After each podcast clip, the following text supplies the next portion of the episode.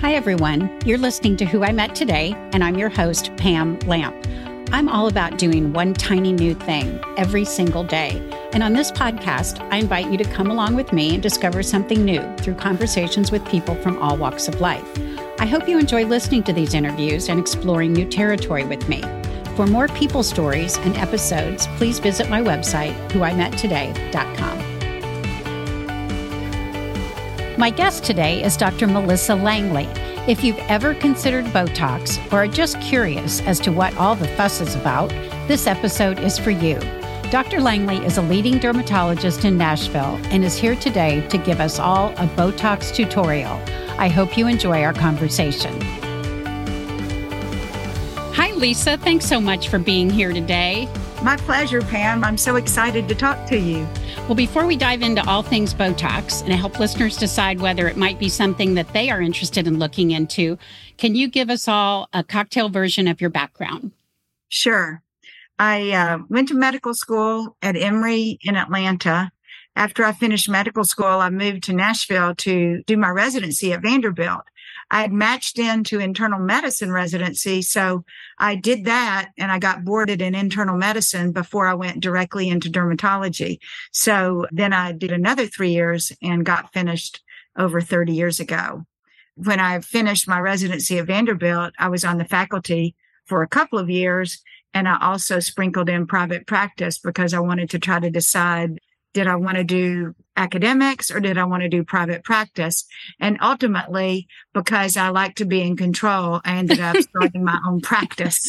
Yeah. And how long have you been practicing? Let's see here. Really over thirty years. I would say thirty-two years. Yeah. So good long time. I feel like I know what I'm doing, but I can't believe that it's been so long because literally it doesn't feel like that at all. It seems like yesterday I was just beginning. Well, that's a good thing. Yeah. I really appreciate you being here today and offering your expertise. Well, I'm so excited. Well, I want to talk about Botox. Okay. First of all, could you define that for us? Is that a generic name? Okay. Botox is a brand name of the generic botulinum toxin, and it's type A. There's various types of groups, but the A tends to work the best in reducing muscle movement and wrinkles. And so Botox is a brand name. They were the ones that got the approval to begin with, which was in the, I believe it was in the eighties, to treat wrinkles. And there's other brands you might be familiar with, one called Dysport. There's a new one called Daxify. And so Botox is the brand name, and most people know it because it was the original, and it's been around for years. And it's my understanding that physicians use Botox for other purposes than cosmetic. Is that correct? That's exactly right. And then the story I love to tell is about the two doctors that discovered Botox Cosmetic. They were a team, uh, husband and wife, Doctor Carruthers. Jean Carruthers was an ophthalmologist, and her husband was a dermatologist. So Jean Carruthers was using Botox for blepharospasms, or, you know, unwanted movement around the eyes where someone would kind of be winking all the time involuntarily. Sure. And she went to her husband and said, oh my God, on the side that I'm doing this Botox for this blepharospasm and the winking, they're not getting any wrinkles. And so that was their aha moment. And they ended up starting Botox Cosmetic and experimenting with it. And then they're the ones that kind of brought it to market. And that would have been in the late eighties, I believe. That's a good story. I like that. Yeah. And here's the great thing is I go to a lot of international Botox meetings and meetings at the American Academy of Dermatology, and the Carruthers are still there in the forefront, you know, talking and teaching and coming up with new techniques. The last time I saw them last year, they were starting to do different types of treatments, new treatments in the neck, and always pushing the envelope on where can this cosmetic Botox be used. So it's fascinating. And when I go to these meetings, they have a patient and they'll ask a board of world's experts, like, how would you inject these people? And everyone has their own technique. Everybody does it the way they want to do it. So a lot of times I tell new people that I see, if they've seen others, every doctor has their own way of doing Botox. Don't think it's incorrect or correct if I do it differently. Well, let's start with someone who comes to your practice and okay. says, I have wrinkles. What can mm-hmm. you do for me with Botox? Yeah. As you may or may not know, there's different types of wrinkles. There's wrinkles at rest, which are more static and sun-related wrinkles. And then there's dynamic wrinkles, which are produced by facial movements. So our expressions will really give us more deep-in, etched-in wrinkles. And so that's kind of what I always start with is I hand them the mirror and say, well, what's bothering you? And then while they're looking in the mirror, I will have them to move their face. Now, doing this for, you know, twenty-five years, I can always tell who's really moves their face a lot and they're kind of hyper expressive because they truly have deeper etched in wrinkles than just naturally occurring wrinkles that happen with aging and sun damage. So I always have them look in the mirror so I can find out what's bothering them. And then I kind of address what that is. Now, can you do anything for the sun-damaged wrinkles, or can you only treat the wrinkles that come with the expressions? Well, with Botox, you can mostly treat the wrinkles that come with expression. Okay. But with the static wrinkles, you know, there's other procedures, whether it's, you know, different skin preparations that incorporate a retinoid or a retin-A, or, you know, you can even do laser or filler. Those types of wrinkles will be more addressed with those procedures. But the dynamic wrinkles, where just from expression, is what the, the toxins do. Okay, so I come to you and I mm-hmm. want my expression wrinkles treated. So yeah. what happens? What what do you do to me? Okay, so the first place that the Botox cosmetic got approved was the glabellar area, which is the area that kind of creates that mean look, the elevens, or some people just have a single kind of hatchet mark right between their eyebrows. Oh, up so on your forehead. Yeah, that's on your forehead, which okay. is called the glabella. Between the eyebrows. Now, that's one group of muscles. That group of muscles is your depressors. And then above that is your forehead muscles. And that's what elevates your eyebrows. So those two muscle groups are in opposition. And so my favorite thing to do is really the glabella, which is between the eyebrows, because that kind of gives you a mini lift. It gives your eyebrows an arch. It takes the skin. If you have any skin on your eyelids, it kind of pulls that up and makes you look more open-eyed and more rested. And so that's a really gratifying place to do it. Most patients really appreciate it, that they get a little mini lift, and it makes them look less intense, less angry, more rested. And my understanding is it's not a drastic difference. They're not going to walk out of the office and people will say, what did you do to yourself? Is that correct? Not at all, Pam. Everyone is different on the onset of action of their Botox. Some people say they see an improvement within just a couple of days, but it can take as long as two weeks. So I always say, you know, don't be disappointed if you don't see anything in the mirror in the next few days. Give it a full two weeks. And particularly when I've never seen a patient before, I always have them come back in two weeks so I can do a check and see if that dose was appropriate. I'm always going for kind of middle ground. I never give too much in the beginning because I don't want to make someone look too good if they don't want to, and I can always add more.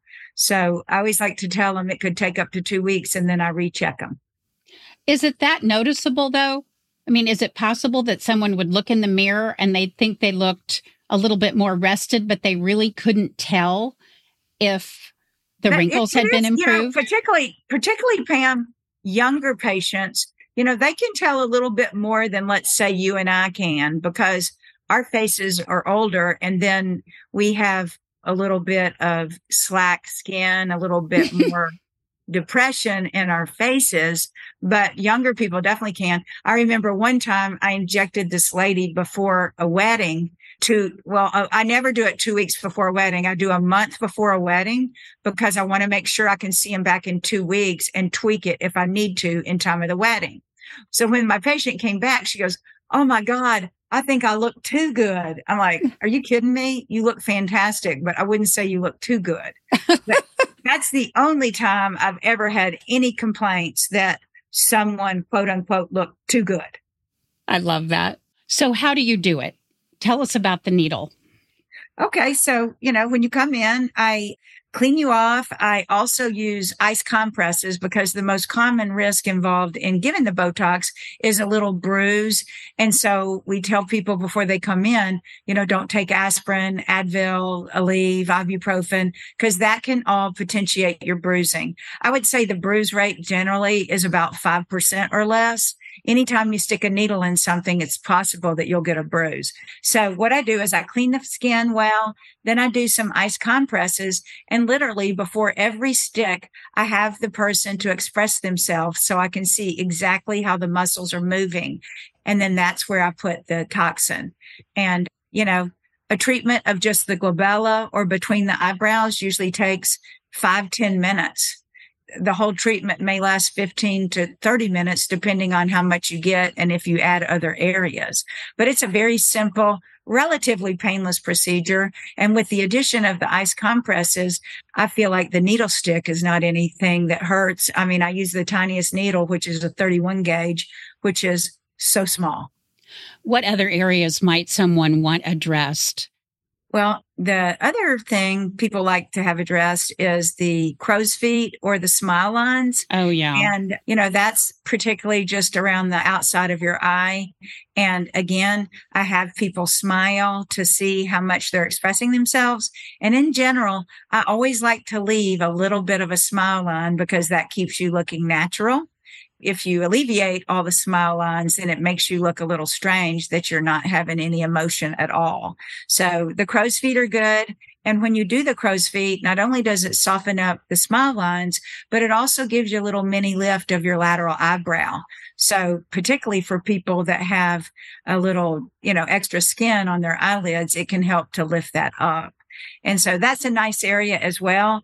I think maybe one of the hard, well, the hardest area as far as up in the top of the face is forehead, which people have a lot of horizontal lines. A vast majority of people like to raise their eyebrows when they talk. And so this gives them these deep horizontal lines in their forehead. And so what I try to do there is feather in some Botox there or some toxin. If you give too much, though, in the forehead, then that can end up dropping your brow. So I always say, like, with when I inject, I'll do the glabella because that kind of props your eyebrows up.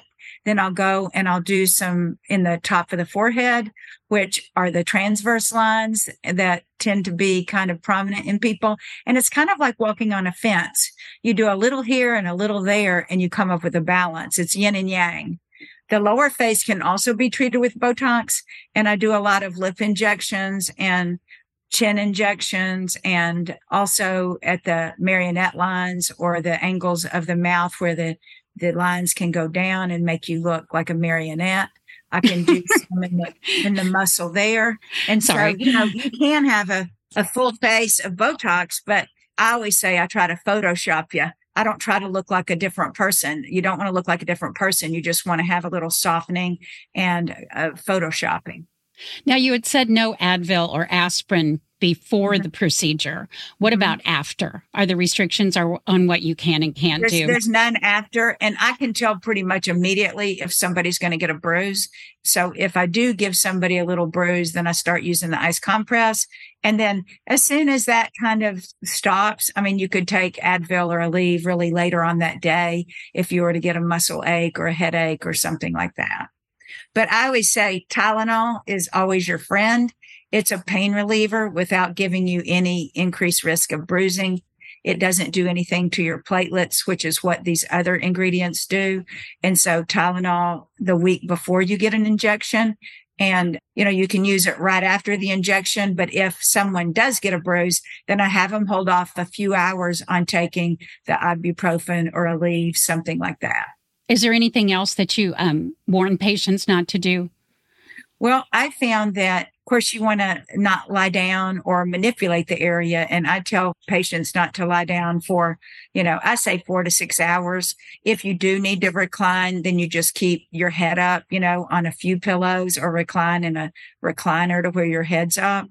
I've noticed also that if you exercise hard that day and you work up a sweat or put more blood flow into your face, I think it decreases its effectiveness. So I try to tell my patients not to exercise that afternoon and not to get too hot, particularly in the dead of summer. Even if you're going to go on a walk and there's all that heat and humidity, it could increase the blood flow to your face. And I think it decreases the effectiveness of the treatment. And you don't want to touch or manipulate, you know, you have to be, and I give instructions thoroughly and say that if you do need to go home and put on makeup, just always like rub up, don't rub down, because if you rub down around the eyebrows or the, or the forehead, then you could have a brow drop or something like that.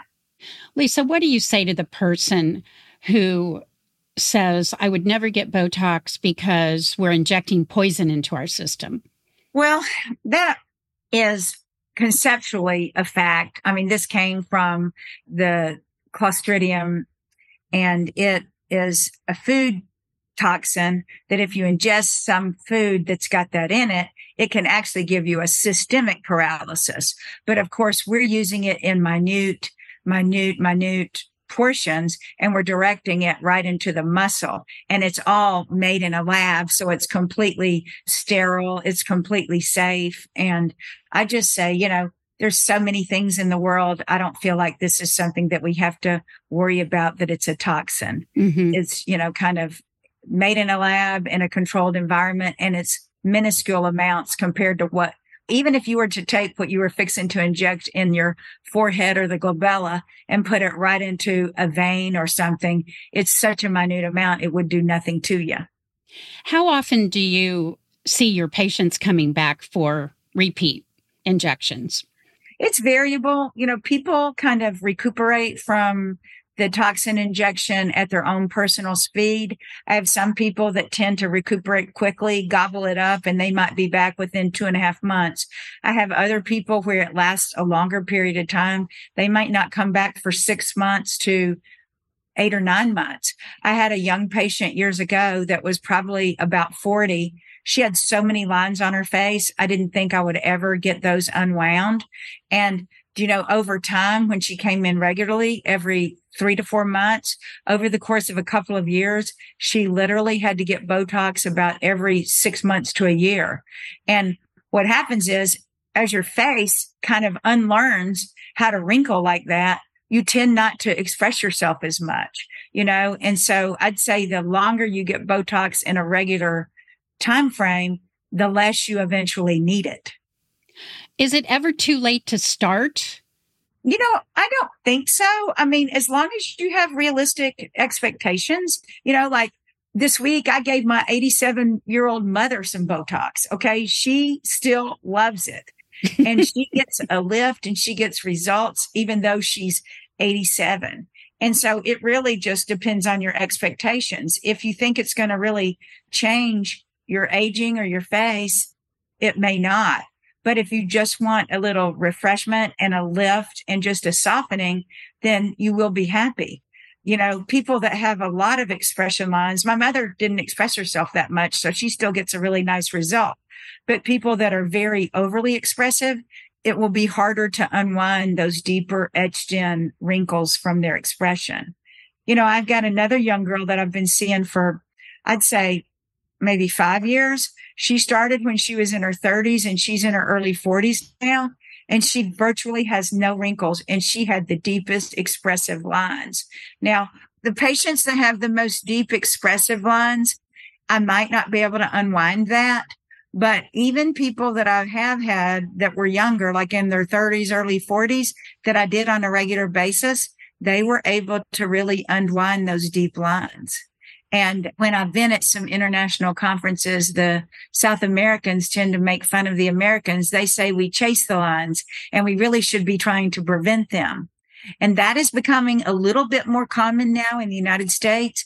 I have a handful of patients that are young. They're in their late teens to early twenties. And I only do it if I truly think that they need it. They have very deep expressive lines already.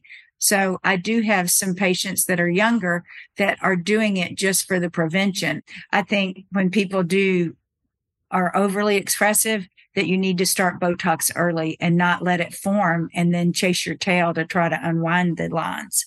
What about men? Do you see as many men as women in your office? You know what? One day, a few years ago, I saw more men than women on a particular day. And it was a day where I was doing nothing but injections. And I remember telling my nurse, I can't believe how the tides have changed. Like, I had more men than women that day. You know, it's not always the case, but men do care about how they look. I have more men wanting to look refreshed and a little less tired. Well, I know that when we were talking earlier, you said that in all your years of practice, over two decades, you've never had any problems with Botox patients. You've not had droopy lips or eyelids or any bad results. I might have had one patient that didn't like their eyebrow. They may have gotten a little lower than they wanted, but I've never had any debacle to where I felt like, oh my God, this is horrible. And anytime you're injecting muscles and you don't know, that's why I have people to express themselves every time before I give them an injection, so I can watch the muscle move, so I know exactly where it's going to go. But I've never had any problems, major problems, but there can be. That's one of the potential risks, that when you sign the consent, you have to be willing to consent that, hey, I could have an eyelid droop or an eyebrow drop or something like that. But I'm very conservative and I don't try to always hit a home run.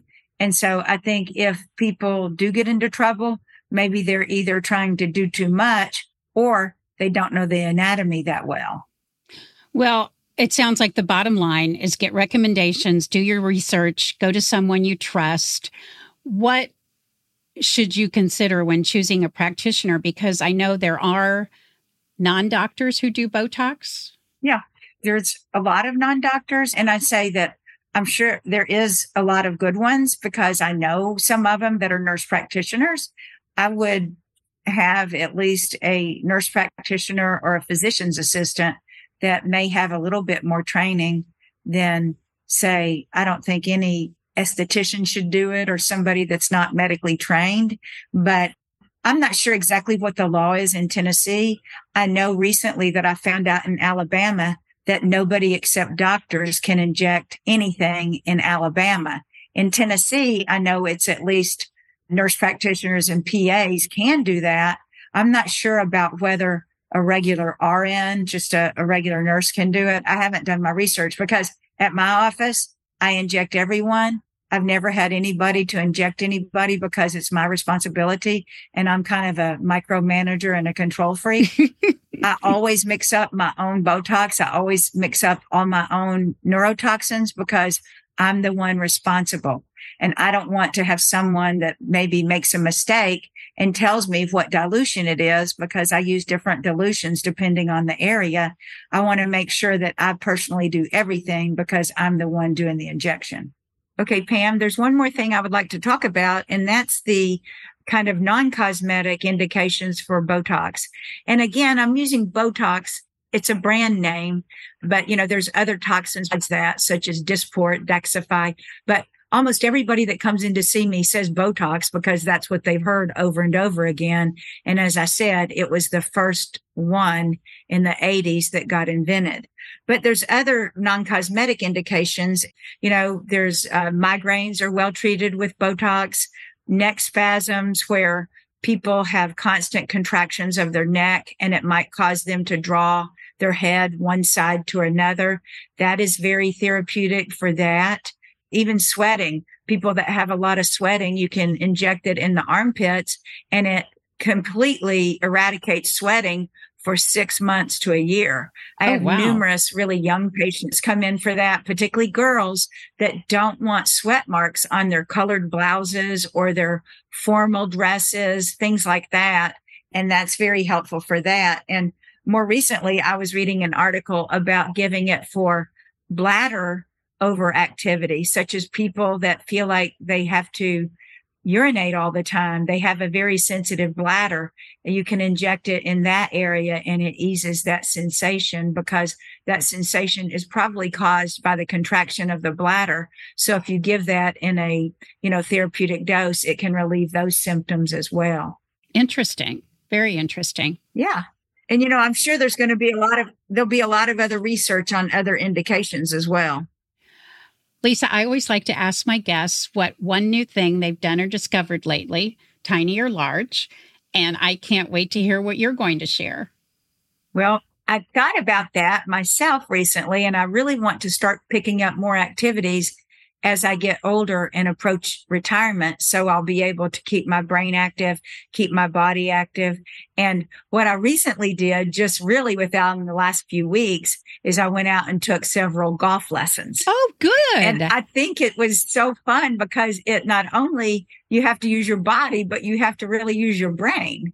My first lesson was kind of like beginner's luck because I felt like I actually hit the ball and I was doing well. And then the next lesson I went back to, I just completely disintegrated and went down. And I think I was trying to think about everything too much, just everything that the golf pro was telling me. Welcome so, to the world of golf. I'm excited to continue to try it. And I was coming to a realization that I don't know if I currently yet have enough time to really take up the game and pursue it and practice it. But I really enjoyed just in the last several weeks taking a couple of golf lessons and learning the basics. And I'm really excited to pursue it as I have more free time in the future. But it was, I felt good the first day. Then the second day, I felt like I totally botched it up. It's such a mental game. We'll have to go out sometime. I would love to play with you. I, I would love it, but I'm definitely going to have to go and do a lot of practice range and a lot of working on my technique.